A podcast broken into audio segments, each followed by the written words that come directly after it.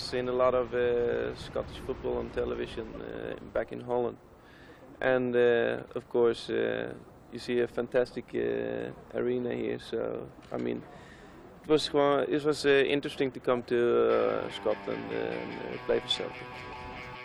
Hello and welcome to the latest edition of the By the Minute Celtic podcast. My name is Lawrence Donegan and I'm joined this week, as I'm joined every so often by my good pal and co-host, Mr. Remy McSwain. How you doing, Rem?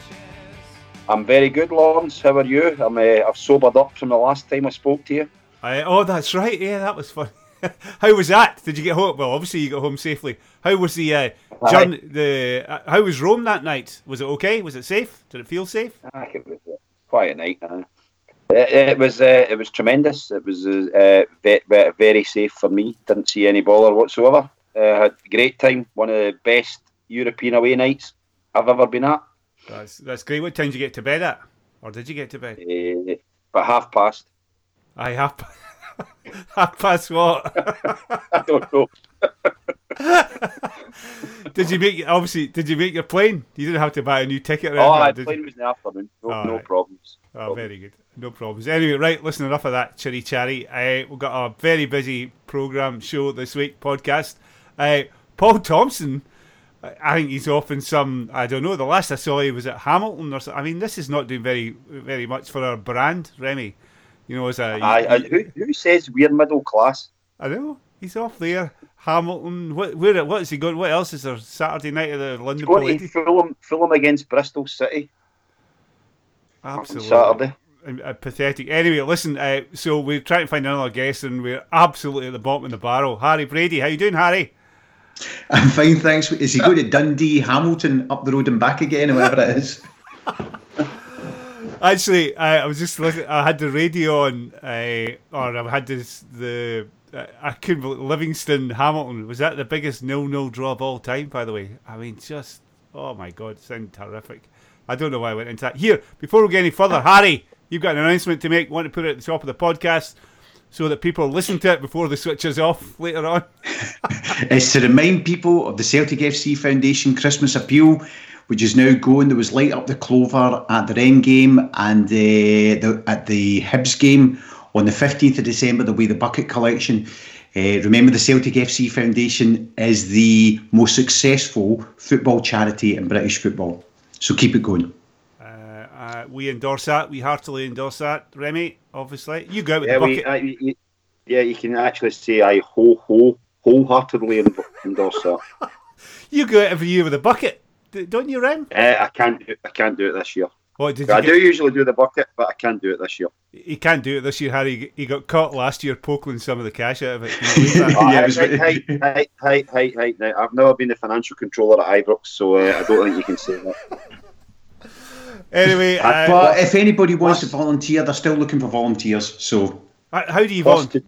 Sorry, go on, Rem. Just go- I was going to say, plus to do an old uh, Celtic underground joke, I do not have a sab. Uh, Harry, how, how, how do you volunteer? You just go on the Celtic FC Foundation website and you'll be able to. Um, so just Google Celtic FC Foundation. You'll go on their website and you'll be able to volunteer to be a bucket collector. Uh, anyway, I, I love I love Celtic. Do you know what? I just love it. I just love the club. I love everything they do about them. It's just fantastic. So another great thing uh, by Celtic. By the way, uh, we're going to come on to AGM. Did to- Tony Hamilton get a big shout out at the uh, at the AGM, Harry? Uh, he was there and does his wee speech, and uh, yeah, he. He, he did, there's a video beforehand where he talks about what the foundation have done, and uh, and then various other parts through the, the AGM they'll reference how successful the foundation are and the fantastic work they do. Uh, anyway, brilliant, brilliant Celtic man. Lot, great follow on Twitter. Uh, anyway, well done, Tony. Uh, great job. Here, a lot to get on with. We're going to uh, we'll do this uh, chronologically. Uh, we'll start with uh, obviously we've got the Ross County game, and then we'll do a preview of the cup final. But first up, the Rennes game last Thursday night. Uh, Harry, how was the view from the cheap seats? Oh, it was excellent. It was uh, usual high quality fare from from the, the players putting in a European performance of um, the standard we've used to get before Ronnie Deila and Brendan Rodgers. Uh, and Remy, how was the view from the expensive seats? Well, it was not bad. Unfortunately, I could still see Brady, but uh, it was uh, it was an, an excellent uh, view from the uh, director's box last Thursday. Can you believe that, Harry? The director's box. I mean, what's happened to this guy? He seems to go to the director's box quite a bit. You've got to wonder what he's up to. Uh, so, uh, Remy, once again. Peter Lawwell spoke to me. Oh, did he? I said, get out of the way. but, um... um, so, uh, anyway, seriously, on the game, I can't remember the. Well, uh, Forster, um, right back was Bauer, uh, Ajer, Jullien, and Greg Taylor. Midfield of Brown, McGregor, Christie. Up front was uh, Forrest. Uh, I'm trying. I'm struggling now. Forrest. Uh, it's because you've got the team wrong. Oh right, yeah. go, right. Go on then. You give me the team, Remy. I can't. And Ntcham and Ntcham and was Ntcham playing was, when you mentioned Christie, and it was Forrest, Morgan, and Christie up front. That's although right. Forrest was on the left. Here, um, have you, have you heard anything, uh, Remy, about the Edouard? Because that thing came as a bit of a shock that he, he didn't. Uh, well, certainly came as a shock to me that he wasn't in the lineup. I, I thought they were, Well- they were resting him, but uh, apparently not. Well, he went, he went off when he went off against Livingston. He asked to go off, so he, he was obviously carrying a knock. Um, my my guess is we're saving him for the cup final, and we're not taking any chances on him. But that's just my guess. Uh, you heard I, I expect on Sunday.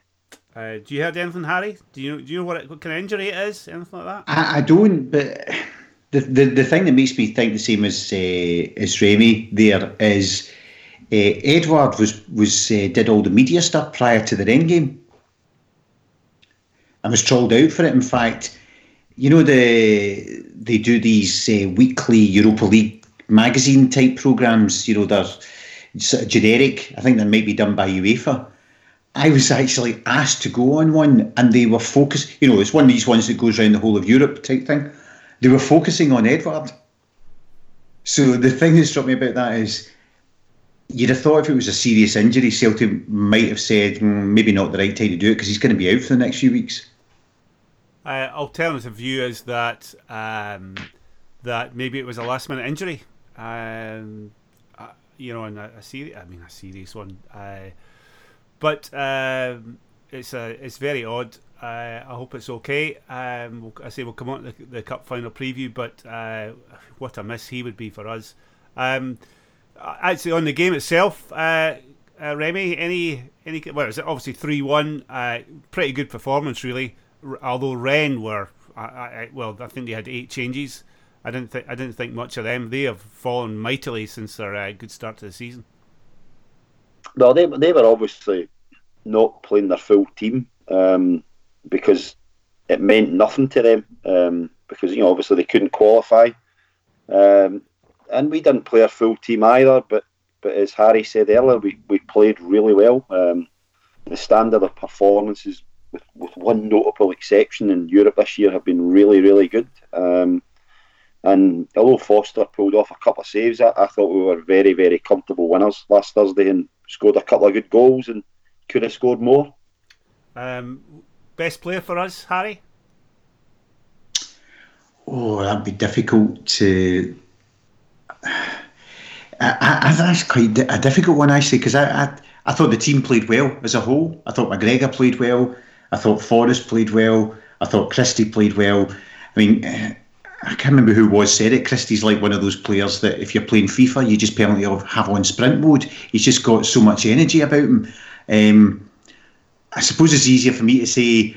I did think watching that game, I understand why Bauer's our third choice right back. Yeah, he he um, he looked. Um, he didn't look off it, but he looks short of the other two. That's for sure. I've got written down. I thought uh, I thought Morgan was the man of the match last Thursday. I was- the, the much maligned Morgan. There you go. That's some alliteration for you. And he's much maligned for a reason. He's generally pish, but he had a really good game last uh, Thursday in a strange position for him. Um, interesting to see him get in there ahead of Griffiths, who sadly is miles off it when you see him coming on as a sub. But uh, Morgan looked really good last week. Um, I, I, wrote down two talking points. One was the uh, Morgan, uh, the choice of Morgan and how he played, and the other one was Mikey Johnson coming on, uh, scoring an unbelievable goal. The Morgan thing, I to me, you talked about Christie earlier. I don't know if it was you, Harry, but the the Morgan seems to have that kind of level of energy, and I, I think you know, obviously he's playing as, as, a striker or some kind of striker, but he was there much for as much for his uh, pressing abilities. I mean, I thought he pressed really well, tons and tons of energy. He didn't. I mean, he was a real pest to their defence. I mean, it was a it was a strange selection, but it turned out obviously, I've obviously seen something something in him. Uh, it was surprising because when, when you saw the team, I assumed because he's done it before and because he plays his best football as a number 10, I, I just assumed that it would be Forrest on one side, Morgan on the other, with Christie through the middle. Yeah. So I'm not a big fan of playing Forrest on the left. So when he's playing Forrest on the right and Christie on uh, on the left rather, and Christie on the right, and Morgan through the middle, first couple of minutes I wasn't sure about that, but you know what, what do we know? Uh, the uh, but he, you're talking about being picked over uh, Griffiths, Rem. He does bring that you know de- defensive energy. If you, if you can defend in the the opposition's final third or the opposition's defensive third, but he that's what he brings. That Griffiths Griffiths doesn't have the energy or the, or the inclination to do that kind of work, really. Uh, well, you know, everybody, we we really need. Edouard's been crying out for backup for quite a while. Um, and obviously the unthinkable has happened that you know he has got an injury, whether we whether it's minor or major, we don't know, but we're guessing minor. But obviously he's not playing, and you'd think that Griffiths would go into the team, but based on okay, he's maybe only played twenty minutes in the three games he's come on, but he is so far off the pace, it's unbelievable. Um, he, he can't start games just now. He'd be blowing out his arse after fifteen minutes. Yeah, um, and Morgan got his goal as well, Harry. Good goal, good build up. Actually, all the goals are really well worked. It was a good goal. It was. Um, it was one of those, you know, people talk about a striker's goal, but it was one of those things where he just gets into the right position and hits it. You know, doesn't doesn't have to think about it. It's just an instinctive run and, and shoot. And uh, getting back to Remy's point about Griffiths, the other thing I'm looking at that team thinking how far off the pace must Griffiths be fitness wise? Because you would you would think that you would prefer to have a 75% fit striker who's used to making certain types of runs and and you know has played as a as a central number nine and a one man up front for the last four seasons with us. You would think that you would rather have a 75% fit that guy than a 100% fit Lewis Morgan in that position. So the fact that Lewis Morgan played made me think that Griffiths is well short of 75% fit. I was, going to say he's clearly not 75% fit. The goal itself. I think, I think if you uh, if you put a decimal point in there, uh-huh. Harry, you could be close. do, do, you think it's that bad, Rem? I, I, I just he, he, he just looks so far off it. It's untrue. Um, it's a sh- I mean, obviously he's been out injured for a wee while, and it's going to take him a bit to get there. But you know, I, I didn't realise how unfit he was. Um, he just looks miles off it. The, uh, the but he's hardly played a game in a year. I mean, it's it's understandable, you know. But uh, you it, it just shows you there's no substitute for playing games. You can be trained, you know, you can train and you can be sort of training ground fit, but it, it makes a massive difference in a game. And I suppose the other problem he's got is he's coming on and he's not up to the speed of the game and he struggles. Here, Harry, where do you think Rennes would finish in uh, SPFL? obviously behind us would be would they finish above Rangers, Aberdeen? I mean, I thought it's it's difficult to judge. I mean, if you would have not for a bad refereeing decision, we'd have beaten them over in Rennes. Um, this game is more difficult to judge because they're out of it and out of the league. I suppose the other difference is when you're comparing with someone like Aberdeen, um, or or maybe below Aberdeen, those teams all come to Celtic Park with the intention of just sitting in and defending, and Rennes didn't do that. So it's difficult to judge how they would be patently the bit. I would suggest they would probably finish above Aberdeen, and the way that Celtic and uh, uh, uh, loath to say it, Rangers have played in Europe this season, you'd say behind Rangers. Yeah, I, I just wonder. Uh, well, again, look, look at the the other game. By the way, uh, Remy, uh, that Cluj. I mean, Cluj are. I've come, keep coming back to this. Cluj are a decent team. I think they gave Lazio a decent game. I mean, they only lost one 0 Yeah, I mean, the, the, the, I didn't. I wasn't overly impressed by them the, the both times I've seen them at Parkhead. I thought, I mean, we should have gubbed them at Celtic at the time. We, we lost the game four three. We really got it badly wrong that night. We've done that one to death. But we when we played them the second time, we beat them comfortably two 0 But they seem to be doing okay. Uh, they're well organised and stuffy. They're experienced. I don't think they're that great a team, but you know they, they've done okay. Um, so you know, fair play to them. But uh, we're we're better than Cluj. We, you know, we've played them three times, drawn one, lost one, won one. Probably should have won three of them, um, but just didn't. Yeah, best team we played against in Europe this year, then, Rem. Uh, oh, Lazio. Really? Um, oh, obviously, yeah. I mean, Lazio. I mean, Lazio are third in Serie A now. No, they won Um, again yesterday. Won six, six, six games in a trot. They've won. Um, I think in Rome we just beat them because they're they're not used to playing a game at that tempo. Uh, you know, two last minute winners against them. Uh, they were totally out on their feet um, because they're not they're not used to their midfield players are used to just standing in the ball and looking about for somebody to pass to when they were getting pressed and harried by the likes of Christie and Brown and McGregor, and, and they couldn't cope with it, and they, and we we outlasted them, and uh, I thought we deserved to win in Rome in the end. You know, didn't go like the first twenty minutes, but Lazio are by far the best team we've played in Europe this season, Harry, uh, and might, might do well in that league. Harry, Lazio. Best team we played this season in Yeah. Europe is Yeah. Lazio. Is it okay? Well, I, I just quite like Cluj. Do you know what bugs me about Lazio, Harry? Uh, after the, the results last week, they're going on about oh the Scottish Warriors. They that we or they'll won't you know they'll play to the last. All this bullshit, as the Yanks would say. I, I, I'm, I would I'd much prefer we sent a half baked team out uh, next week uh, to Cluj and and get Lazio out of the competition. It's a pretty good move, isn't it? That's what we do. Yeah, uh, I think the thing is, though, I think Lennon wants to. I think Lennon is is on a mindset that he just wants to get maximum points he can to really fill the team with confidence and have the team.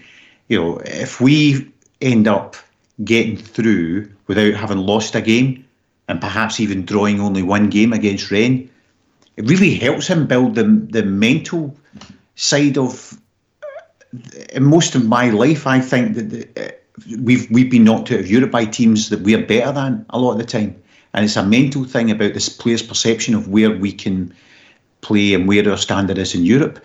And I think Lennon's trying to change that mentality to have the players believe that we are a last eight Europa League level team, Harry, and that means going out and winning. Uh, but you're a cerebral guy. Uh, That, that just sounds like absolute guff to me.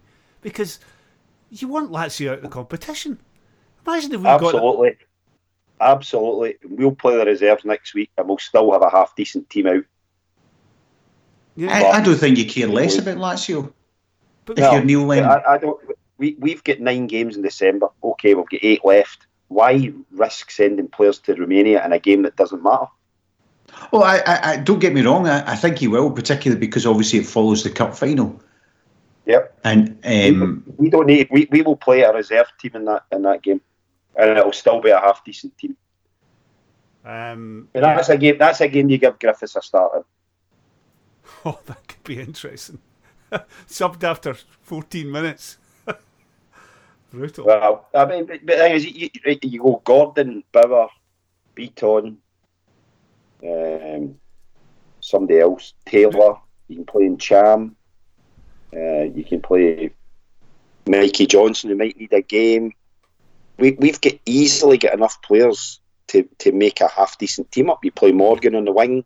It's there'll be no. Brown. There'll be no Brown because No Brown, he's spe- 'cause he, he got himself boots so that he wasn't playing. Oh, You, you can't say that. You can't say that. We run about like a headless chicken, desperate to get booked. It was hilarious. did, um, I, I, I mean, did he get. got Sorry, to- did he get booked in the end? I thought he didn't. I must have missed that one. Yeah. No, he got booked. Got I- booked No, at the he- Because he tried a couple and the ref hadn't did it, so eventually he just went and slapped the referee's backside to get to get the boon. Here, uh, I mean, he just ran over to a guy and just fouled him. it was almost like finally you booked me. The uh, thing from the game, Harry. Uh, who's Celtic's first choice left back now? I think it's uh, I think it's tight actually between Taylor and Bolingoli. I, I, you know, I, I, think the argument would be Taylor's the man in possession of the jersey, and that's just that's just your bad luck when you pick up an injury.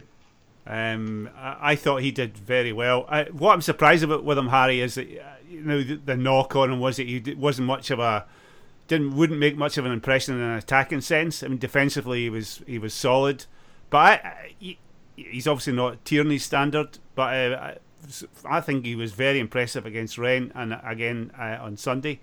It's a tight one, isn't it? I mean, but I think Bolingoli's got a bit more a bit more pace. He's a slightly more physical, but defensively, I think Taylor might have the edge on him. What do you think, Rem? Uh, right now, I have a concern about the left back because I don't think we've got one for Sunday. Um, I mean, Taylor has impressed me the games he's played. I'd still say Bolingoli's probably the first choice, but you know he's been out for a while now, uh, and if he doesn't play on Wednesday night, I don't see him playing on Sunday. Uh, Taylor's cup tied, so you're relying on Hayes, and don't know if he's going to be fit either. And then if neither none of them are playing, what do we do? Bauer at left back. Cal McGregor, left back. No, never back be three. happening again. Uh, back three. A back yeah, three. you might need to do something. But who's your third centre back? Beat on Jullien Anaya. Who's your left wing back? Well, this is the problem, isn't it? Well, then that, that's well because you're playing a back three. That's where you just play Forrest as a as a left wing back. Um, anyway, we'll come on to that. I don't want to don't want to blow blow that. Um, but I, we agreed, Harry. That Taylor's done pretty well. He has, yeah. Like I say, I think I think Lennon will probably take the attitude as he's the man in possession, so it's his jersey to lose. Here, Harry, just in a European, uh, you've been going to these games for decades. Uh, where's the Celtic team right now? This or this campaign, this group campaign. Where would you place it? And amongst group campaigns of the last, you know, twenty years or whatever. Can't remember when the group started. I mean, to me, oh. I mean it's, it, it, I mean it's record breaking and all that, but to me, it's it's right up there. I mean, it's obviously the opposition isn't Champions League quality, but it's pretty good quality, and we've won the games really, really well. I, I would say it's the best the, the results might be different, but certainly to date, because it's difficult to judge until we go to the the next tier up of, of teams, it's got to be the the best European season since the the Barcelona season, the Barcelona and the one two five season. Here, here's a what was the group that year? Can you remember?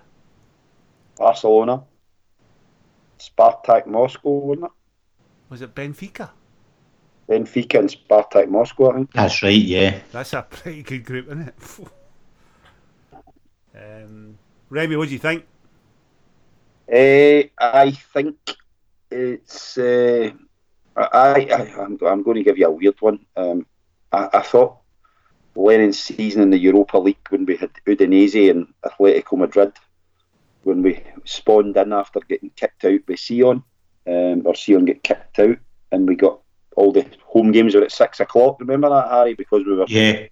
playing the Swiss home games, and we, we, we played. I think we played really pretty good teams that year and uh, did pretty well. Uh, it was a good learning curve for us. I'd, I'd, say it's the best Europa League season since that one, anyway. I don't really count the other ones because you know we, we dropped in out of the Champions League and just effectively you know didn't turn up. I mean, what did did okay, but you know never looked like getting through in any of the ones under Rodgers. So hopefully this year, you know, we're, we're seeded and we've got a chance, and you know we should get into the last sixteen, which is is significant progress. I'm just going back over that. I'm looking at that. I, I just remember the one-one draw in Italy. That was what I think Lennon spoke often about that that performance, and you know, kind of set us up for the following year. You think you think this team's better than that team, Rem? Yes. In what ways? Absolutely. Well, certainly a bit more exciting well, to watch, isn't it? Forster's a better goalie now, uh, that's for sure. Uh, Edouard will be better than Hooper. Um, McGregor will be better than Kayal. Um, I'd say Uh, who was the centre half then? Was it Mulgrew playing? I don't know. Probably. Uh, I, I, think I think we'll just we'll get an all round better team. Forrest is obviously a better player than he was then. Uh, Elyounoussi looks as if he could be a superb player for us. Uh, and Ntcham's a good, you know, and Ntcham has proved in Europe what a good player he is. Uh, I just think we've got an all round better team than we had at that time. Uh, here, just looking at this 2011 thing, Harry, the attendances for the three home games, right? Celtic Udinese 28,000, Celtic Rennes 28,000, Celtic Atletico Madrid 33,000. What, is, what do you think's changed? Uh, is it? Well, part of it is because they were six o'clock kickoffs. Kickoffs. So yeah. six o'clock kickoffs means that anybody who doesn't have the ability to leave work early can get to the game. If you if you work in Glasgow, even if you worked in Glasgow city centre and finished work at five o'clock, it'd be a struggle to get in your seat at Celtic Park for six. If you work till half five, you're not making the start of that game. There, there's one simple reason. Uh, but not you know. But if, the, if we were six o'clock kickoffs this year, we wouldn't. The attendance would would still be sold out, wouldn't we? Uh, yeah. we, won't be six o'clock kickoffs so yeah. because of the, as Brian just outlined, we're going to be the eight o'clocks, and if we go to Champions League, we'll be the eight o'clocks as well. So away games are the six o'clock UK time games for us. How, how's that decided? Do either you know? Because it's to do with time zones. Yeah. And because because we are uh, different time zone to the rest of Europe, that's why we get uh, British teams get to get the eight o'clock home kickoff times. Simple as that. Um, and and then don't forget the other thing that's, that's that was demonstrated is, uh, and I know the people who who this this the people that this applies to say it's not true. But what was demonstrated during the Ronnie Deila era is we've got about 10,000 Old Firm fans in our support. And uh, Rangers participating in European football at the same standard as us and doing quite well. Those Old Firm fans are obviously motivated to go along and make sure we are doing better than the other their other half team that they like to obsess about. So what you're saying that people go to the games because they want to make sure the attendance is. is uh, no, they go to the games because they're more interested in making sure we do well because their life revolves around how Celtic are in the context of another team. Uh, it's weird, that isn't it? Uh, it is. Um, but it was demonstrated because because they disappeared like snow off a dike when that team went bust and reappeared when that team rea- when that team's new version came into the top flight. 10,000 of them. so you can't tell me that there's not, you know, whenever you speak to people who are like that, oh, no, that's not the case. It's just a massive coincidence that I stopped going and then started going back up again. Although we're talking about it being weird, it's not as weird as uh, Rangers fans obsessing about Celtic fans who they say obsess about Rangers. I mean, God almighty, my timeline is full of it. I wish it'd stop. um, the, uh, that's because you. That's because you follow. So you obsess about the people who obsess about us obsessing about them. you lost me there. My brain's. anyway, I, I, I think this is the this is the best Celtic team in Europe since uh, since the. Although it's hard to say this, isn't it? Considering how uh, one of Strachan's teams almost got to the last eight, but the best Celtic team since the in Europe since the Martin O'Neill team. Controversial, Remy? Or Remy, are you going, Harry? I was going to say, I, I actually um, agree. I think one of the things that about the Strachan teams, and the, they were better. The sum of the whole was better than the individual parts in the way that Strachan got them playing in European football. Yeah. How many of those players were getting this team? Yeah. Nakamura. Yeah. Um, that's a great shout. That I'm trying. Boruc and Forster would fight it out, but. Um, apart from that, yeah, I would say Nakamura's a certainty. Um, Maloney would certainly be Maloney if he was fit would be in the squad. So McGeady, your favourite Harry, but uh, I, I, I, don't know. But other than that, not a lot. I mean, you're not going to see Telfer in there or Gary Caldwell, Caldwell or McManus or any, no chance. Um, I was there. Milan should have beat them. Kaká nicked it. Dan O'Dea should have got a goal in Milan to secure it. Yeah, there you go. Dan O'Dea, Stephen McManus, Gary Caldwell, Hey. Paul Hartley. Hey, Any of these players would get in the squad? Darren O'Dea was majestic that night. Oh, Absolutely. I'm not saying they weren't. And then they get dropped for that twat Pressley at the weekend. Is that But, right? uh, Oh, man. Oh, I'm still bitter about that. Move on quickly. Right. Anyway, right. We'll uh, crack on. So there we go. Uh, won the won won the group. Uh, I haven't actually looked at the. Uh, so we get so the champion. You know, we won't get a Champions League team. Um, Not necessarily. Not necessarily. There's eight Champions League teams. Four of them are seeded. Four aren't. Oh, really? Yeah. And seeded on what basis? Well, Just because the, the the four lowest Champions League dropouts don't get seeded. Uh, b- based Hence, hence, if you look at us coming out of the Champions League, we're always one of the unseeded ones. Um, so that's not based on your performance. That's probably based on coefficient. Uh, so that's okay. Here, um, the other thing I've noticed, Harry, uh, is that Scotland's up to 15th in the UEFA coefficient table. So are we happy about that or unhappy? I'm unhappy, but that's probably just me. Well, the the downside of that is not next season, but the season after. Yeah. It means that Rangers, who are likely to finish second ahead of Aberdeen, have got a shot at qualification for the Champions League. Yeah. And we don't want that. Is that bad? No. We've got le- the, the upside is we would have less qualifiers. Yeah, but only what? Only what? One? I thought it was one or two. It might be two. So we'd start in the end of July as opposed to the start of July. Uh, anyway, we'll see. The uh, then we go on. Uh, Ross County at the weekend. Uh, Remy, you went to the game. How was the drive? I did, yes. Looked like a lovely Scottish day.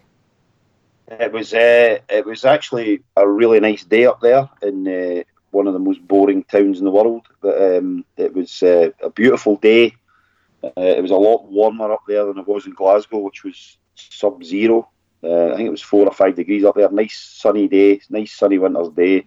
There's not a lot to do in Dingwall on a on a normal day, never mind a Sunday. So we just arrived about quarter to twelve and went straight into the ground. Um, so easy drive up, um, nice trip, um, but my least favourite away, to be honest. Um, but uh, tiny, tiny pitch, bobbly Yep. pitch, deliberately, Not deliberate. Yeah, yeah. It- It's yeah. shocking. I mean, they, they did everything to nullify our team. I mean, if you look at, you know, they, they, they obviously done a job in Frimpong. They, they knew what, how he played. They put two on him. You know, they made sure the pitch was all bobbly and cut up, uh, and they just hacked him to bits. Um, so he struggled a bit. Rogic struggled. Um, we didn't really fire in all cylinders, but it's far too much for them. But you, you see a difference a really bad pitch can make and to even up a, a game a bit. You know, they made it competitive for about half an hour, but once we scored the second one, that was, that was the end of it. The uh, again, Harry, this is your area of uh, in- great interest uh, amongst many others. That uh, you think they'd try and sell a product, but uh, you know, put the put a game on on a crap pitch. Uh, try and you know, again, I guess you you've got to do what you got to do, but it's not exactly selling the game, is it? It's a shite camera angle as Oh, well. fu- that as well. That It's, I mean, Well, to be I mean, I know, I mean, I know that sounds. stand is only about ten rows, ten rows deep. I mean, it's tiny. It is Yeah, I- a tiny. stand. I mean, you can't slag them. I mean, the population's five and a half thousand. They've got a six and a half thousand capacity stadium. It's difficult to slag them. You know, you you, you can't really build anything bigger for them. But you know, I don't. I agree the camera angle's crap, but I don't know where you'd put it. But then that's why I would, you know, and the time to do it, it's a bit like, um, you know, the Nationwide Building Society, you will know this, uh, Lawrence, the Nationwide Building Society at the moment I've got posters around saying that, you know, if you want to save money, you have to say, uh, simplifying. Uh, the, the, their message is shorter than this, but if you want to save money, you have to take money aside at the start of the month. Because if you try and save at the end of the month, you've, you've not got it. So see with the new TV deal coming along, because that's more money than we've ever had before. That would be the time for the SPFL to say, we're setting aside 10% of that every season and it's going into a sales and infrastructure fund. And uh, clubs can then, and, and we're going to build it up, and over the next 10 years, clubs can apply to that but they're applying and we will monitor the spend, a bit like uh, with the bank would have a project monitor if you borrowed a lot of money. And it's only for money to be spent to enhance the infrastructure for the sale of, of the game. So Ross County to build a television gantry that allowed the TV angle to be at the correct height. For Hamilton to do something so that you're not looking at the back of a Sainsbury's. Simple stuff to sell the game. I would ch- change it to Waitrose. yes. Yes. Have, have some uh, have some virtual reality thing, so that every time the camera goes around, it makes like it's it's Waitrose instead of Sainsbury's, uh, and or you know anybody who gets promoted into the into the top flight who does who's got an artificial pitch, the fund will pay for them to get a grass park, Um, and when they get relegated, put the AstroTurf back for them because in the lower leagues that's when they need to make money, something like that. Just to, just little things that that enhance our game. Um, yeah, exactly. I mean, you look at the MLS. I, I mean, a, I, I would think roughly on a par in terms of the uh, standard of the game. Maybe a slight, tiny bit better in, in the SPFL, but they, uh, I mean, they do everything they can. You know, for, uh, clearly they they provide all the banners and all the drums for their, you know, their fans, and they just try and kind of jazz it up and. You know, there's real care taken o- over, you know, selling. You mean you mean they, they do they don't treat their customers as the as the Oh. biggest inconvenience of the day? Oh, it's it's it's quite incredible, you know, uh, what they do, and it's basically, if you know anything about football, uh, you know, and football back home is very organic. You get a sense that the football here, uh, because America is a very t- transient society, people move all the time, so you these clubs don't have very deep roots. But the MLS and the, and the people involved, the marketing people involved, do everything they can and facilitate every effort that is made to you know give a sense of you know deep growing roots that you know a passionate fan base. And you you know but you it's all it's a bit fake. It looks all all looks a bit painted on but but it works. You know it, it absolutely works Remy, did you take a bus or did you make your own way? Or Uh, we just went up in the car. Aye. Um, but I mean, the, the, the buses, as per usual, were getting stopped on the way up. Uh, search for drink, you know, plod out busy again. I, I, I heard from one of the guys I know who went up the bus. He said that the search was actually pretty apologetic, but they still had to do it. Uh, they were trying to, uh, they were, they were undercover in the toilets, trying to Oh. solicit folk to sell gear. It's embarrassing. It really is. I mean, you, you just think, what is going on with you guys? Um, and do you know what I always find really interesting? They never stop the buses on the way home. the because there's no crime in Scotland because so you might as well get well the problem is we've got, we've got too many of these we've got too many of these people and they're just looking for stuff things to do I mean the, the Police Scotland isn't a crime prevention organisation it's a lobbying organisation you're lobbying for their members lobbying for their pensions lobbying for their wages. They don't actually do anything. Uh, hopeless. As you say But, uh, Harry just harassing harassing people going going about their business. I mean, I, I saw the usual tweets at like nine in the morning or ten saying the buses are getting pulled over at wherever it was, and I just thought, I mean, there is a part of me that says, I think I, I tweeted this once and people laid into me, uh, you know, there's a part of me that says, if you're pulled over and the problem is that you do find drink, uh, it's not the police's problem that there's drink on your bus at nine o'clock in the morning. You need to look in the mirror if you need a drink at nine o'clock in the morning. I mean, there's a part of me that thinks that. But the other part of me says, what other section of society would be treated on the presumption that, that, you, that the police have to pull you over because you'll be breaking the law? If they were going to see rugby, they wouldn't get pulled. Not That's a fact. chance. Shout. Good shout. Not a chance. Don't get me started on Police Scotland. What? Oh, Jesus Christ. Here, uh, I mean, but Harry, Harry, have you been to Dingwall on a Sunday morning? Y- y- It's a good advert for drink. hi. Actually, uh, I, I have been up there on a Sunday morning in the middle of summer playing cricket, actually, once. Oh, And- for God's sake, man. And I, And a, a bus pulled a bus pulled in at, at uh, Aviemore, and some of the guys in the bus were oblivious to the fact that. So the only place they could find it buy drink, they bought one scone and ten pints of lager, because you had to buy food. and I, I, went out with a girl from Dingwall for a while. She moved to right, she moved to Turin in the end, just to get away from me, obviously. Here, uh, what, which song? Which song did you capture that one in? No, not none at all. Here, uh, the game itself, Harry. Uh, anything strike you from the game? Um, apart from Ryan Christie being absolutely phenomenal. What a player he is now, eh? Uh, Christie is a brilliant player. The things that struck me were um, I thought we were a bit lazy for their goal. Uh, you know, Frimpong got oh. caught wrong side of the guy, and that's why com- I don't think it was intentional to bring the guy down. I think it was just clumsy because he was the wrong side of him, and then their their goal. You know, Rogic gets a wee push, but I don't think that's enough. What? Uh, You're kidding me on. I mean, that was a blatant foul. no, it's a foul, but I don't think I don't think it's an. Put it this way: Did you see Rogic complaining about it? No. Well, he doesn't complain no. about anything, does he? He just no. It's also water. He's a surfer mentality. It's all water off Brown his complained back. about it. Brown complained about it. In fairness, well, I mean, don't get me wrong. I think it's identical to there was a game last week in the Premiership. Can't remember what it was. But VAR chopped a goal off for the identical foul. Um, it was uh, was it Liverpool Palace? I think that was it. Yep.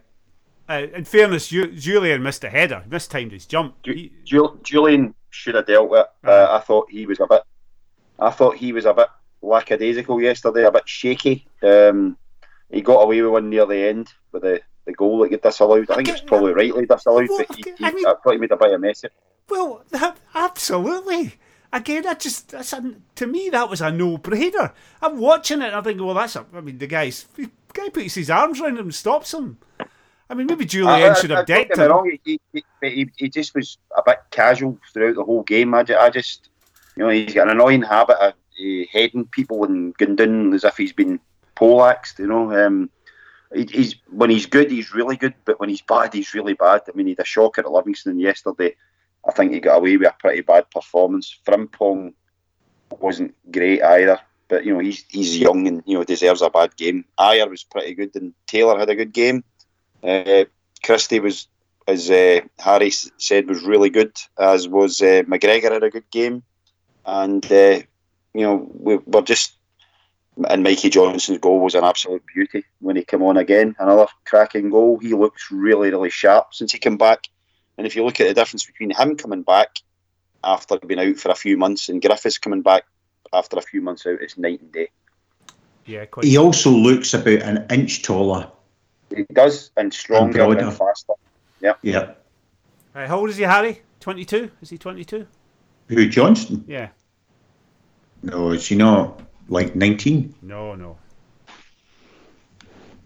no I think he's 21, 22, but hold on. I'll uh, I'll Google it as you speak. Well, uh, the um, uh, what was I going to say? I uh, well, Christie was excellent. I I thought you know what strikes me, Harry, is the uh, the speed of our passing.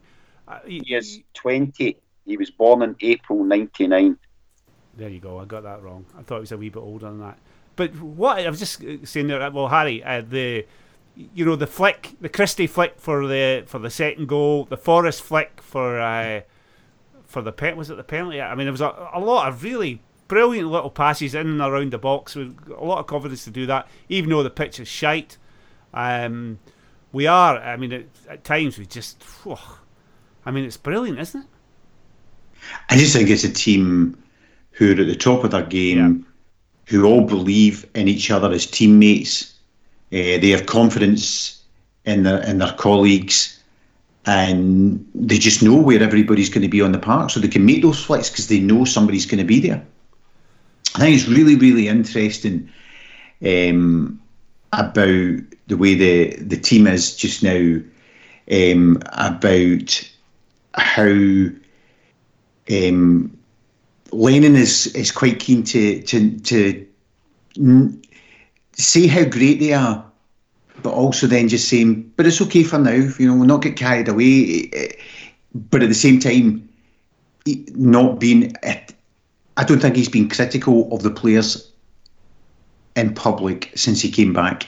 He's a very different person in the way he's interacting with them. I, that's a very good point. Have you heard anything, Remy? Have, has he been critical of the players at, eh, even after the Cluj game? Livingston, what was it like after Livingston, Rem? Can you remember? Uh, I didn't listen to anything after Livingston game. I was not? that hacked off about how crap we were. He, I, I, think he's uh, he's been particularly calm this year. Um, after Livingston, I got the. Uh, my, my memory is it was a bit of a they're entitled to they're entitled to one bad game type thing in public. Now I believe in private he was different. Oh, do you? But, oh, go on. Yeah, he told them they were footballing snobs. Is that right? Who Alleged- weren't prepared? Allegedly. Who, who weren't prepared? Allegedly, who weren't prepared to roll their sleeves up and go down to Livingston's level. That they, they, they, were. Uh, that it was almost as if playing like Livingston was beneath them. He told them that. Allegedly. That'll be uh, that'll be Jullien he'll be talking to. I think he was all of them. Was it the um? Here, do you know what I noticed from the Roscoe, the Celtic uh, unique angle uh, came up? It was for the Rennes game this morning. It came up on Twitter, and what I noticed was after all the goals, they probably had to run up the way up the park, but Jullien and Ajer were up there every single time. They were almost first there at the goal scorers, which I thought was quite interesting. I mean, it speaks to a their position within the team, I guess, and b the you know if you're prepared to run all the way up. I think it's pretty good. Um, anyway, I, li- I like Jullien Remy. I think you. Uh, I mean, he's he's like a he's like a he's like an Aldi Virgil Van Dijk. Is that too? No, I, I think he's I think he's a, a good player, um, but I think he's he's still learning about you know as as uh, Harry mentioned Livingston. I mean, he was he was absolutely bloody awful there. He got bullied by that absolute totty Lyndon Dykes. Uh, which he, he didn't it didn't happen to him last week when we played against Livingston. He had him in his back pocket. Uh, he's still learning about Scottish football and its uh, idiosyncrasies and foibles. And uh, yesterday he just had a bad game, um, but you know it happens. But it, we got away with it. We won four one pretty easily. Um, I'm sure we will be much better on Sunday. The um, so still top of the league by. Do you watch the uh, do you watch the Rangers results? Do you watch the, the games coming in, Harry, or do you not bother? Uh, I'll I'll nip in maybe after about 20, 25 minutes to see if there's anything, and then I'll uh, if somebody scores against them, somebody will send me a text or a WhatsApp message or something.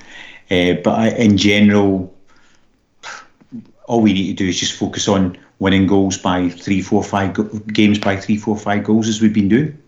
I um, I watched sport uh, sports scene, whatever it's called. Uh, how bad are Hearts, Remy? I mean that. I mean that's just incredible. They're absolutely abysmal. They're abysmal. Uh, I, we all knew before they even kicked off yesterday they'd won before a five, and you know that that little rat Naismith will no tie oh, a leg. By so, the way, Great shout. So on the, on the BBC coverage, there's one. He's only in. The, he was only in the coverage once, and it was to watch him.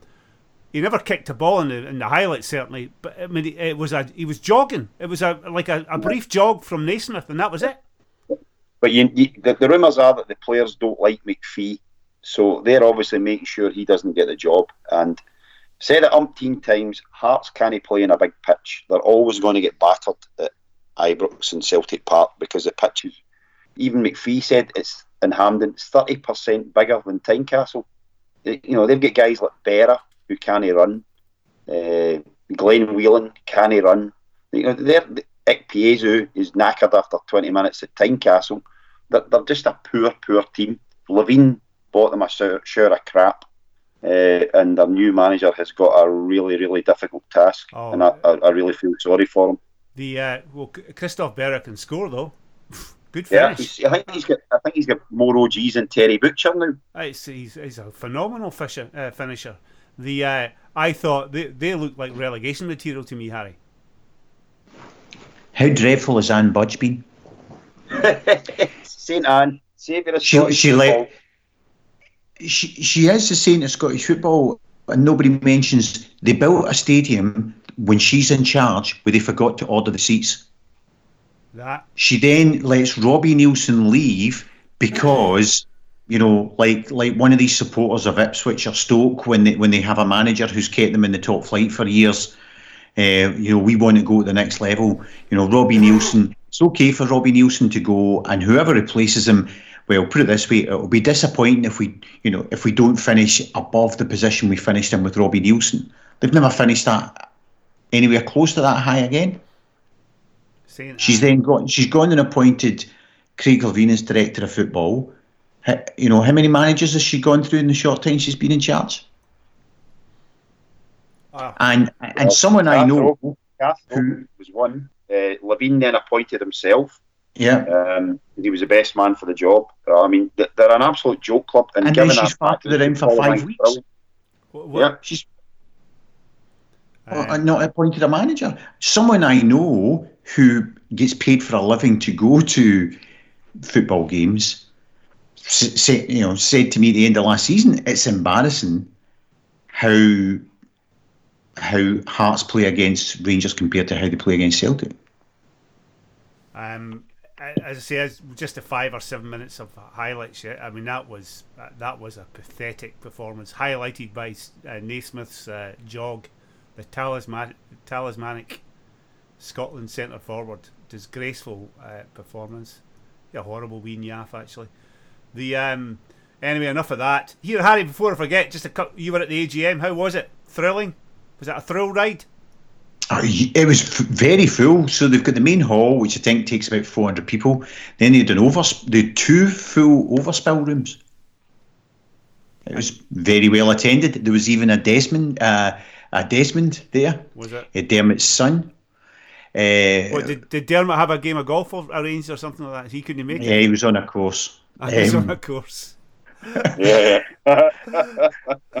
um, one of the, for me, one of the more interesting things said at the at the AGM was the wee vid, they play a wee video beforehand with the chairman speaking, the chief executive, the manager, and Tony Hamilton of the chief executive of the foundation. Was Lennon talking about the difference this time that pretty much Kennedy and Duff take the training Monday to Friday, and he's much more detached and much more uh, remote from the players, so that when he speaks to the players, he thinks his input has a greater impact because he's not with them on a daily basis. Well, that's a Martin O'Neill thing, isn't it? It is. I'd sort of heard that before, but this was the first time I confirmed it. He confirmed it. It's how Alex Ferguson was at Manchester United. He kept things fresh because it was interesting. I was listening to they were talking about uh, some, on some radio program the sacking of Pochettino, and it was uh, what's his name Fletcher that used to be at Man United, the Celtic fan player. Yeah, and he was talking about how modern football is is so much more intense compared to you know just ten plus years ago.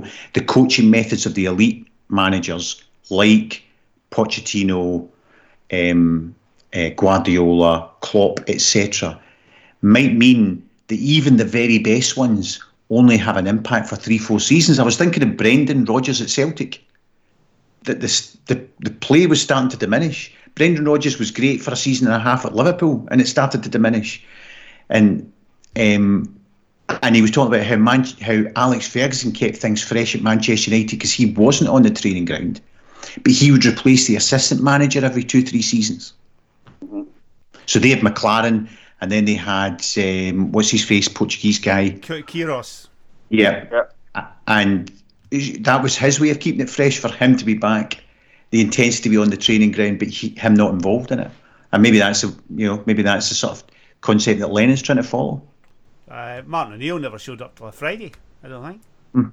Yeah. Um, well, I, I, I, mean, who knows what goes on? Um, it's different at different clubs. Um, I think Pep Pep's involved in every kick of the ball at training session. I think the looks of it, the looks of that, working um, well for him this year. Oof. I was just going to say, look at Man City this season. Oh, um, anyway, the problem with the AGM, uh, Harry, was all the real stuff was sorted out the night before when Remy was in the boardroom. That's when all the business was done, all the real stuff.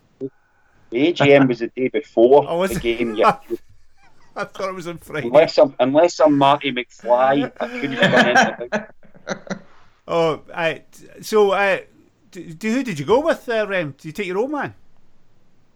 Uh, not this time. Ah. Took my uh, took my pal Karen, who uh, my uh, long suffering pal who uh, drives me all over Scotland. So she she deserved some payback. To be Ah, fair, Very good. although she, I, I think her try to steal the blanket was quite embarrassing, but I, I won't grass her up anymore.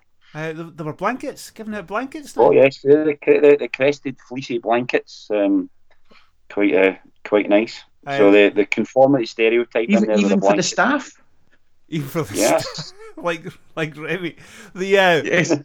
yeah, yeah, Remy. That was that was brought in at Harry's suggestion after he, he visited the uh, director's vault. He said, "This is very nice, but we need some nice blankets, some crested blankets." Very smart, actually. Um, but uh, no, um, not for me. But uh, they were they were being dished out to all the uh, the females who, well, if they wanted one, and uh, it was a pretty cold night, so there was a few had them. The uh, is anything of real note from the AGM, Harry, or is it just you know? No, so the, the, the, the sort of main, you have a whole raft of resolutions which Yeah. are passed by 99.96% of the vote. Yeah. Um, the, the main things were the Resolution 12 thing. Right, we're not going into that. Um, there was that. And then the other thing, I suppose, would be the sort of general consensus of the room. And I'm guessing based on applause and people's people's comments rather than any scientific. There was no vote on scientific vote on this. General consensus of the room seemed to be: we like the Green Brigade and they're great for an atmosphere, but just gonna know, just gonna know, keep doing the same thing over and over again for the fines because you're costing us money. I would say that was about that that sort of attitude was about 70 30. So what was the average age then? 107. No, well, I mean, obviously the average age is our age and up. Uh, I, I mean, I, I thought last week Lawwell was really, really snidey with what he did, especially uh, just a couple of days before the game. I thought that was bang out of order. Yeah. Right, so the, the, then I'll ask the question, right? See if you've got somebody the, who keeps doing the same thing all the time wrong. hmm What do you do? Well, it You depends. deal with it. well, We don't deal with it that way though. What, do you- what, what would you do then? you talking to Well, Re- Remy I, I think you, All right. you have to, you have to, uh, you have to, you know, we're now preempting UEFA, who are a shower of corrupt gits, right? Now, some of the fines we got, you take ones like fuck UEFA, you know, harmless enough. Uh, the Palestine one, which was a PR triumph for the club. Um, calling Lazio Nazis, I don't have a problem with that one. Um, there's a lot of, you know, they, they walked around Glasgow throwing about Nazi salutes. They don't get fined for that because it wasn't in the confines of the ground. You shouldn't be allowed to do that. So, you know, 10 grand fines when you're raking in 2 million in gate money. You're then sticking out Green Brigade displays and posters all over your merchandise. You can't have it both ways. Half a million pounds of fines. Oh, come Hang on a It's minute. not half a million pounds. Well, That's the total value of our fines. Including the fines for Rapid Vienna since 1984. Exactly. No. There's no way we have half a million fines. So the Green Brigade display that wasn't paid for by the Green Brigade, are you talking about one of those ones that they, they make the merchandise out of that the Green Brigade say was paid for by them, but that we, Oh, but the three of us on this It podcast knows a lie. It's, they paid for some of them, and the Green Brigade paid for most of them. Celtic are quite happy to use the Green Brigade when it suits them. Right? The week before, the Green Brigade did a collection for food banks, but that doesn't really kind of get mentioned when they're being run down as a share of e-gets. Right? What they do sometimes with the pyro is stupid. Right? They should never do, be doing it at Parkhead. They know that. They get told before and they get banned before. I think we had something like two flares. I mean, it's hardly bloody Galatasaray, is it? Here's So what the the, the, the bucket team colle- the bucket collection the, the food collection that Celtic promoted that one well, Harry, you said nobody ever talks about. No, but no, but who organised that? The three days before they all get their tickets taken off them.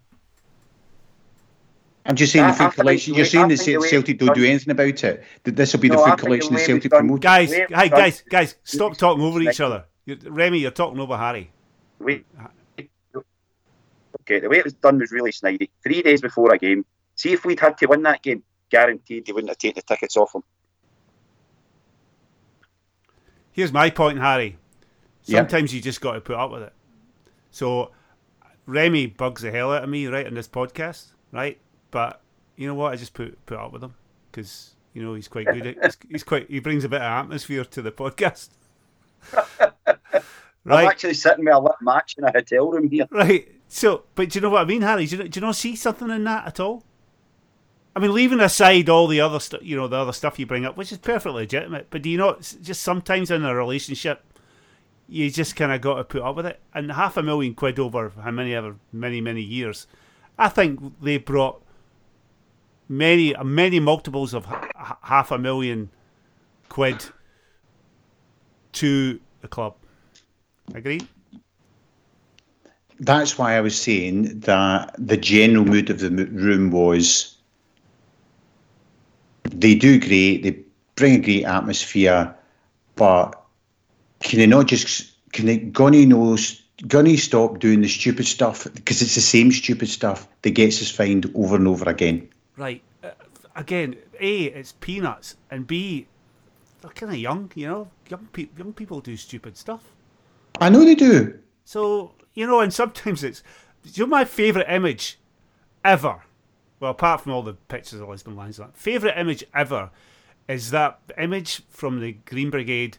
It's a guy with the ghoul mask on, the ghost mask on, Yeah. his head popping out, and he's got a pyro in his hand.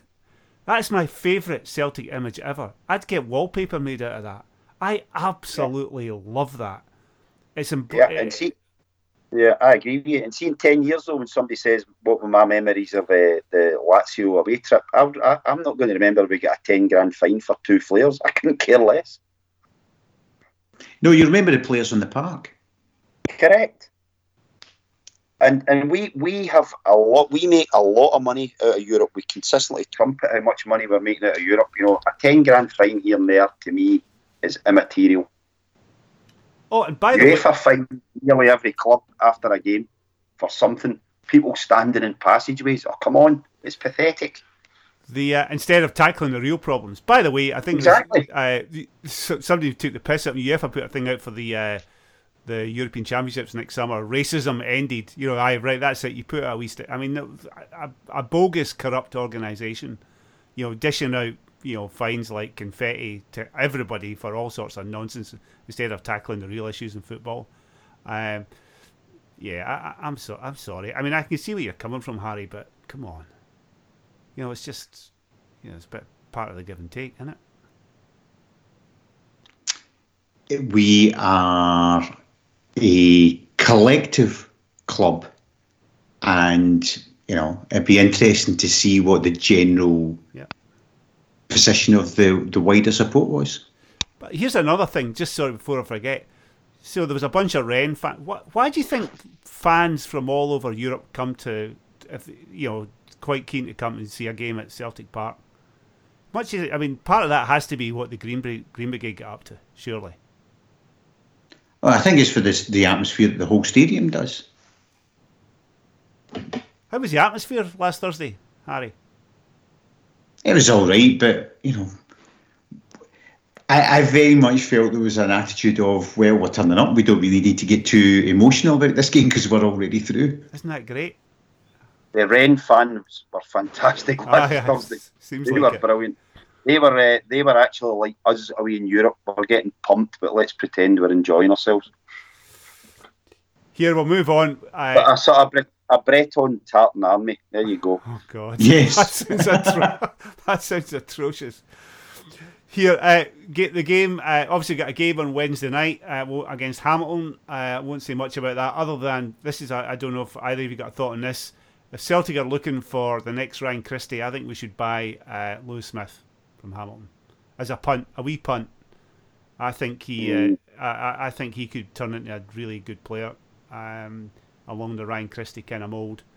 Hopefully, we wouldn't have to spend all that much money on him, and you know, get him, loan him out. Uh, I think he he could be a good. I player. watched him. I watched him against uh, the Rangers a couple of weeks ago. He, although he scored, I wasn't overly impressed. Yeah, he did well against us. At, uh, he did all right against us, but you know you can't sign players on the basis they play all right No, no. against you. No, no, but I, I, just, you know, whenever I see him, I'm always quite impressed by him. You- look at you look at Aaron Hickey, who's supposedly been watched by Manchester City, Oh. and, and what you know, there's not a chance that boy's been watched by anybody better than somebody like Alloa. Aye, well, I, again, exaggerating there, but you're, I thought, well, from what I saw yesterday from the game at Ibrox, he looked. I mean, he, he got left in a heap by one of them, and then he, he M- Morelos jumped about four feet over him for the goal, for the first goal. Aye, he looked very poor. Again, he's very young. Uh, Yeah, I know, but I mean, you, you look at all these, you know, Harry Cochrane. Where are they now? I think he's on loan at Raith Rovers or something like that. You know, it- it- I, I get your point about taking a small punt, but I've not seen anything in him that I would say I would take a punt on him. Harry, any thoughts on him? I, I can't say that I've watched a Hamilton game and thought, wow, we should be signing him. Right. Well, remember, he's always playing against us, uh, getting battered. You know, I know it's difficult. I, it's, I think it can be difficult to judge because the only time you're really watching Hamilton players, a lot of the time, players for lots of Scottish clubs, is when we are steamrolling them. Or when you're watching them against, on a few occasions I'll watch a, a Rangers game, you're watching the other team, want them to do well, and they're being steamrolled by Rangers. the other thing I like about him, I like his uh, what's the word I'm looking for? Is this a, is this not offensive? Is his bloodline? Uh, it's, he's smart kid, smart parents. I was just thinking about that when looking at the. Uh, Representing the journalist community Exactly. for you all, is he? Yep. Uh, but the uh, but I was there's a lot of quite smart players in that Celtic team, Harry, isn't there? A lot of smart guys. Ajer, Christie.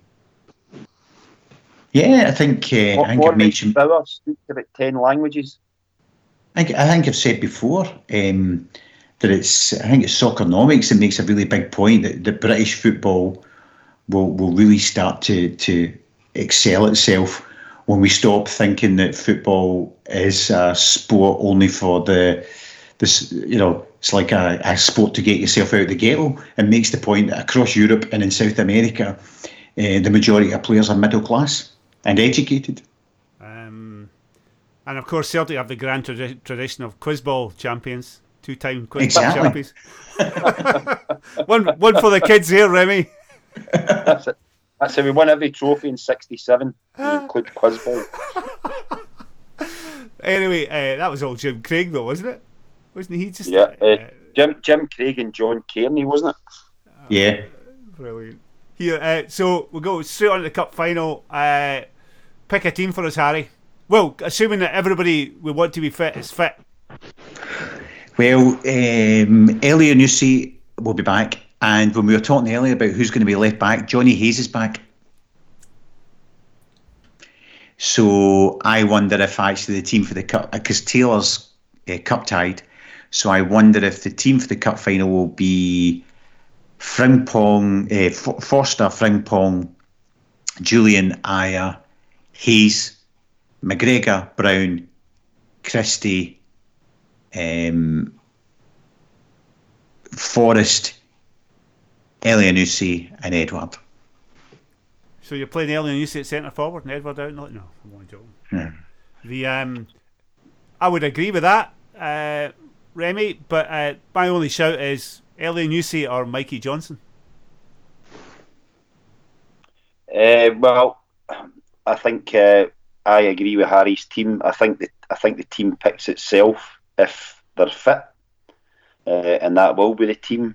Uh, and I think guys like Mikey Johnston and and Ntcham, assuming he's fit, um, are, are really really good options to have from the bench. Uh, left back is my worry, uh, as Harry says. He's he's saying he's, Hayes will be fit, so you know he played he played left back in Rome and he was pretty decent. So, you know, maybe a month, two or three months ago, I'd have been terrified of that prospect, but now I'm okay with it. Um, but I, I think Mikey Johnston's. I, I mean, I think Mikey Johnston should start on Wednesday, but be on the bench on Sunday. Um, but other than that, you're happy with that or happy enough? I, I, I'm happy enough. I, I, I believe that will be the team. I mean, that's the team that started in Rome, bar Frimpong. Um, is Elhamed definitely out, Harry? Is he out for a while? I think he is, isn't he? I think he plays one in ten games or something like that. Yeah, that, that that's why we got such a good player for nothing. He, he never plays, does he? Yeah. Um, but your point about Mikey, you've then got players of the quality of Mikey Johnston to come off the bench with that team and that setup.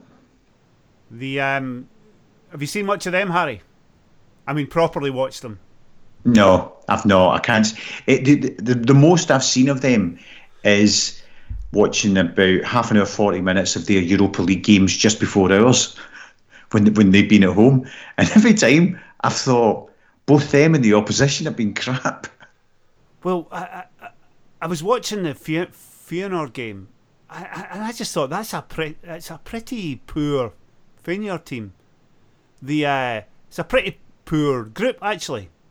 I mean, I think they've got I think they've got pretty. I mean, good on them, uh, but it's a pretty poor group. Young boys.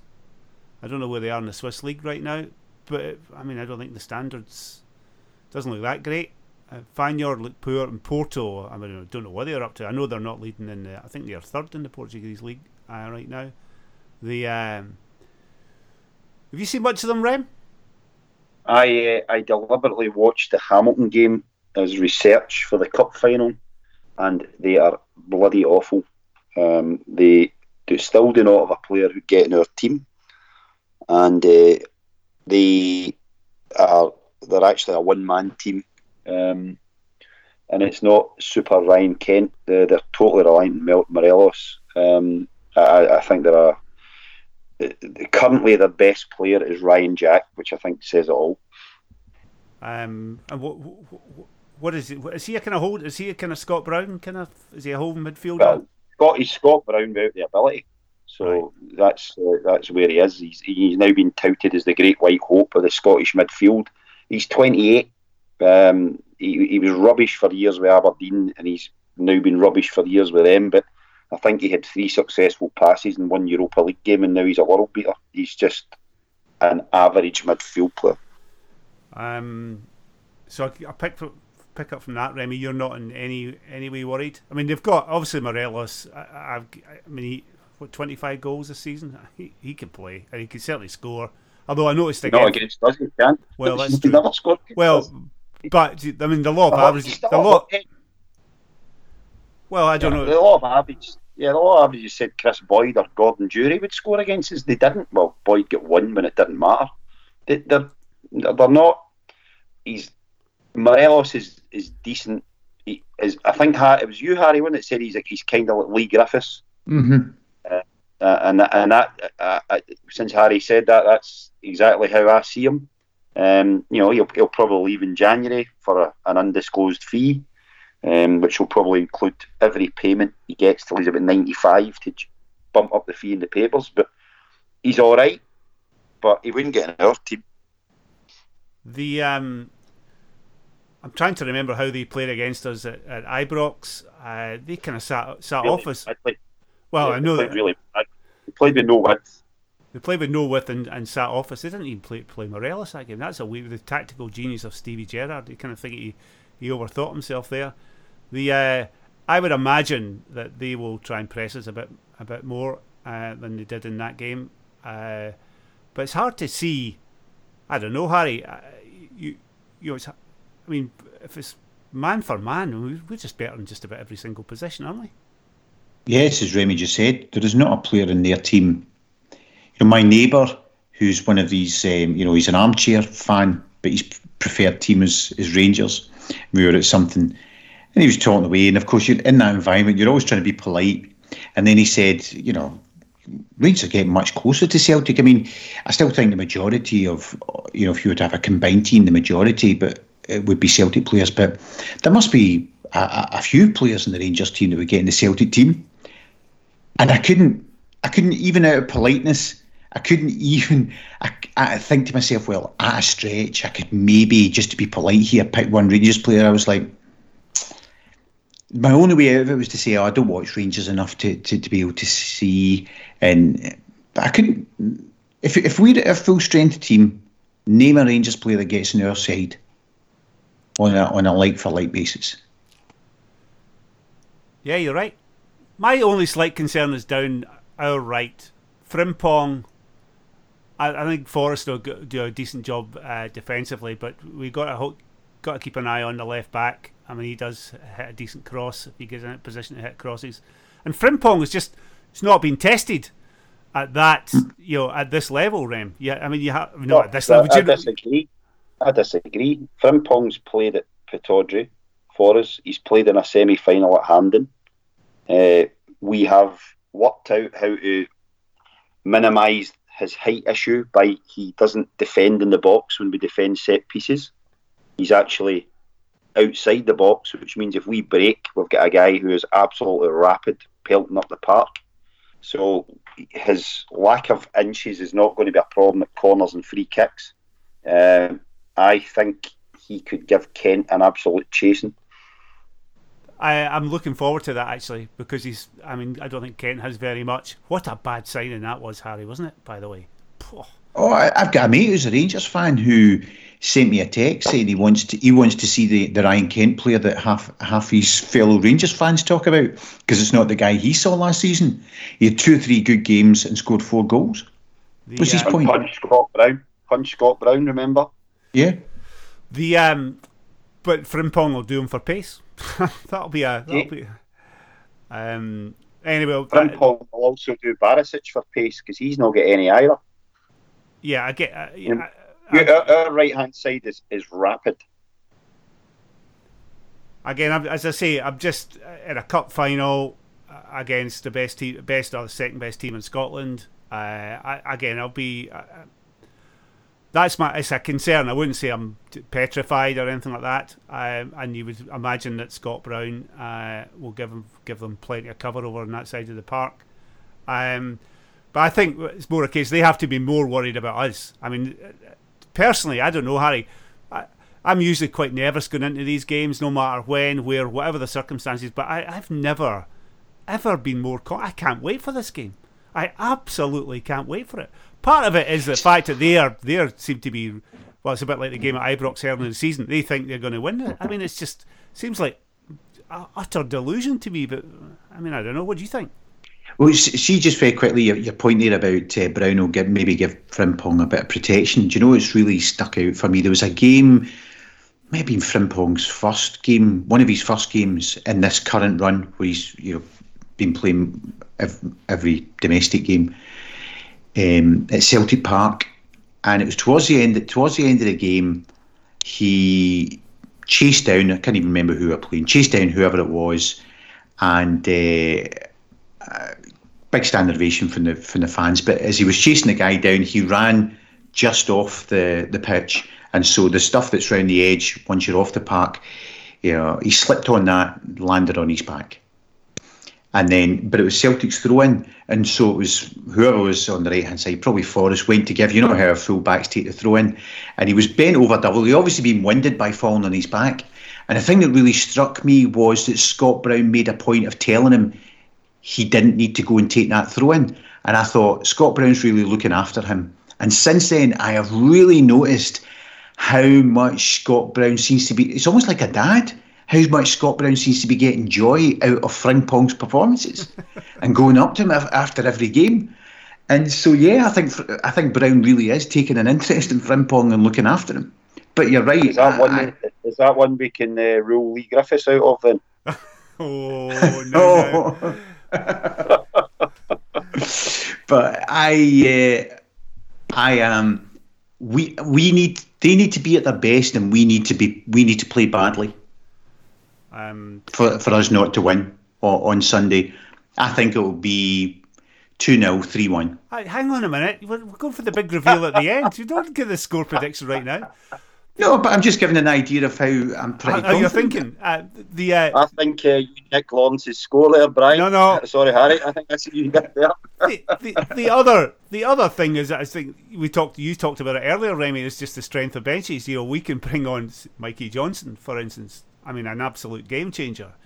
Um, and also in a sort of tactical sense, you know, Lennon, you know, he's, he's shown through the years, you know, he, can set up can he can pick the, the, right game plan and he can change a game in the middle of it.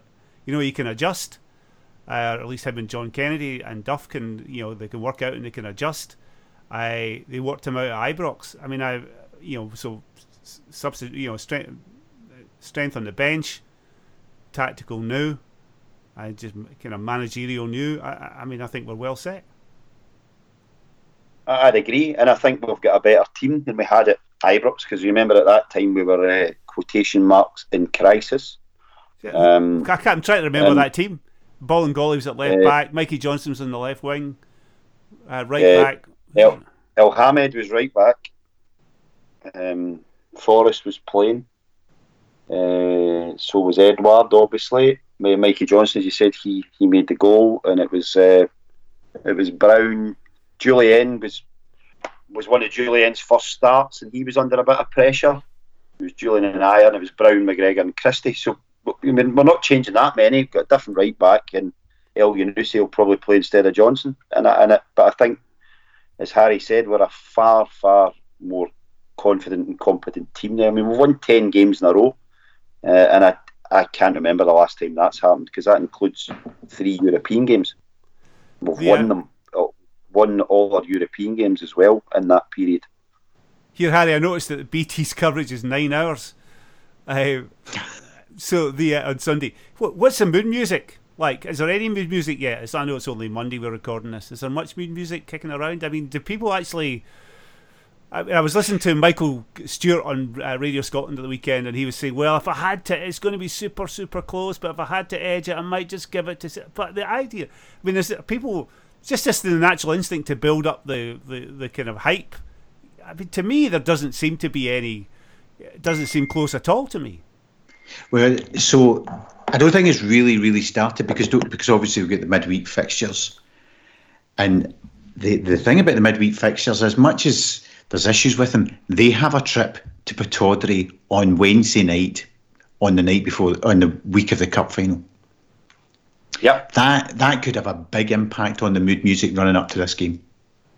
We're at home yep. to Hamilton. They're away at Pittodrie, and they will have to play their full team. What to get? Uh, to get? I mean, I don't know. I haven't seen any of Aberdeen. Oh, Aberdeen are rubbish, but I mean, they will. You know, Aberdeen you know, this is, you know, whether we like it or not, Aberdeen will give them a game, or usually do. They usually get fired into them. You know, they've got more, they've got much more chance of getting a red card or a, an injury at Pittodrie than they have away to, let's say, uh, Hearts with Stevie Naismith turning up these beach shots. So, you know, they're. Um, it'll be a much tougher. They have a, in, on paper a much tougher game against a team that's going to get steamed into them than we do. Um, and the music, ha- sorry, go plus, on. on the Thursday, plus on the Thursday, they will also have to play their full team against young boys. So to get through in the Europa League, so you know they're going to have a tough week.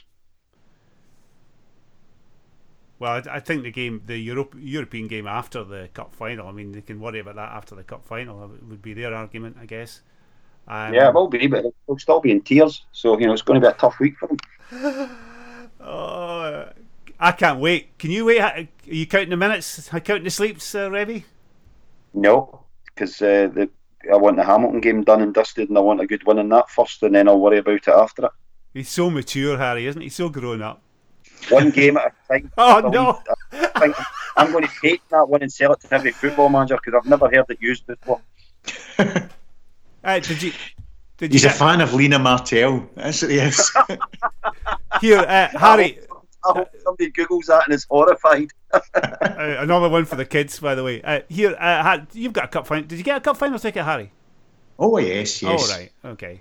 What's what's the situation with tickets? Is it are people not happy? Actually, do, do you know um, getting cup final tickets for me uh, demonstrates why you need standing sections in uh, in stadiums because so my dad's he's seventy eight in a month's time.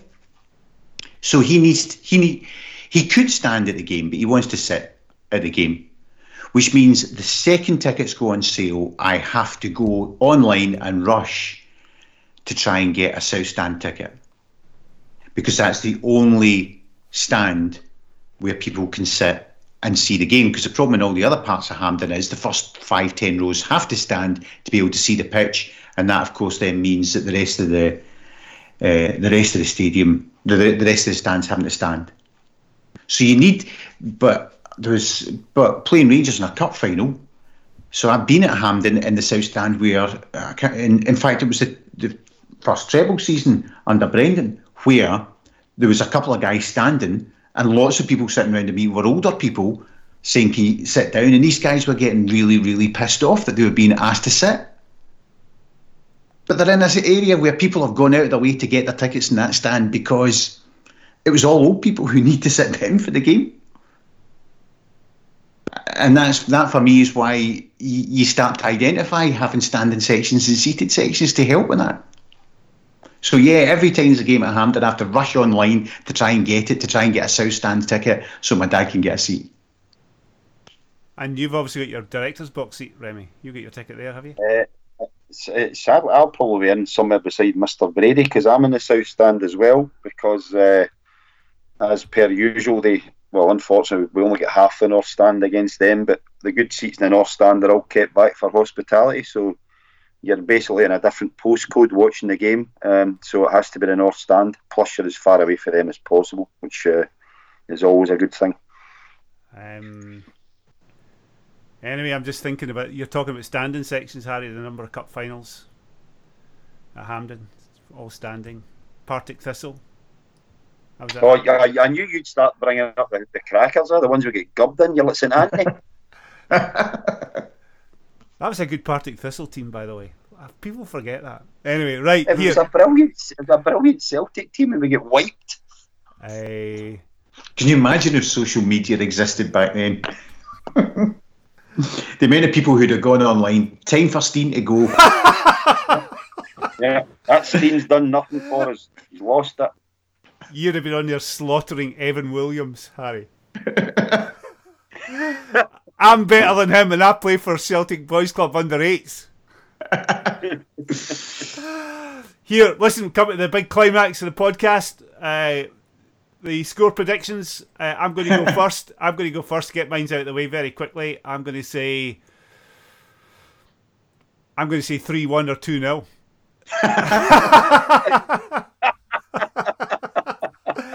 do, do, you know what, Harry? He's going to edit you out earlier on. Isn't he? No, He's I'm going to edit it. No, my days of my days of editing this podcast. Although Jesus Christ, this podcast could do with editing. Uh, no, I, am going to say um, I'm going to say two 0 uh, It could be more though. I, I, again in my, I mean this will will get beat, but I, it could be two 0 or we might just do a number on them, like a proper number.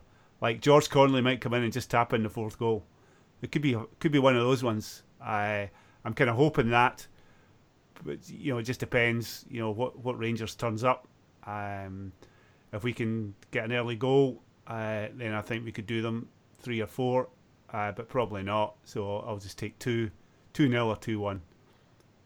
Remy, Harry's a guest, so he can go last with the definitive one. What are you saying, Rem?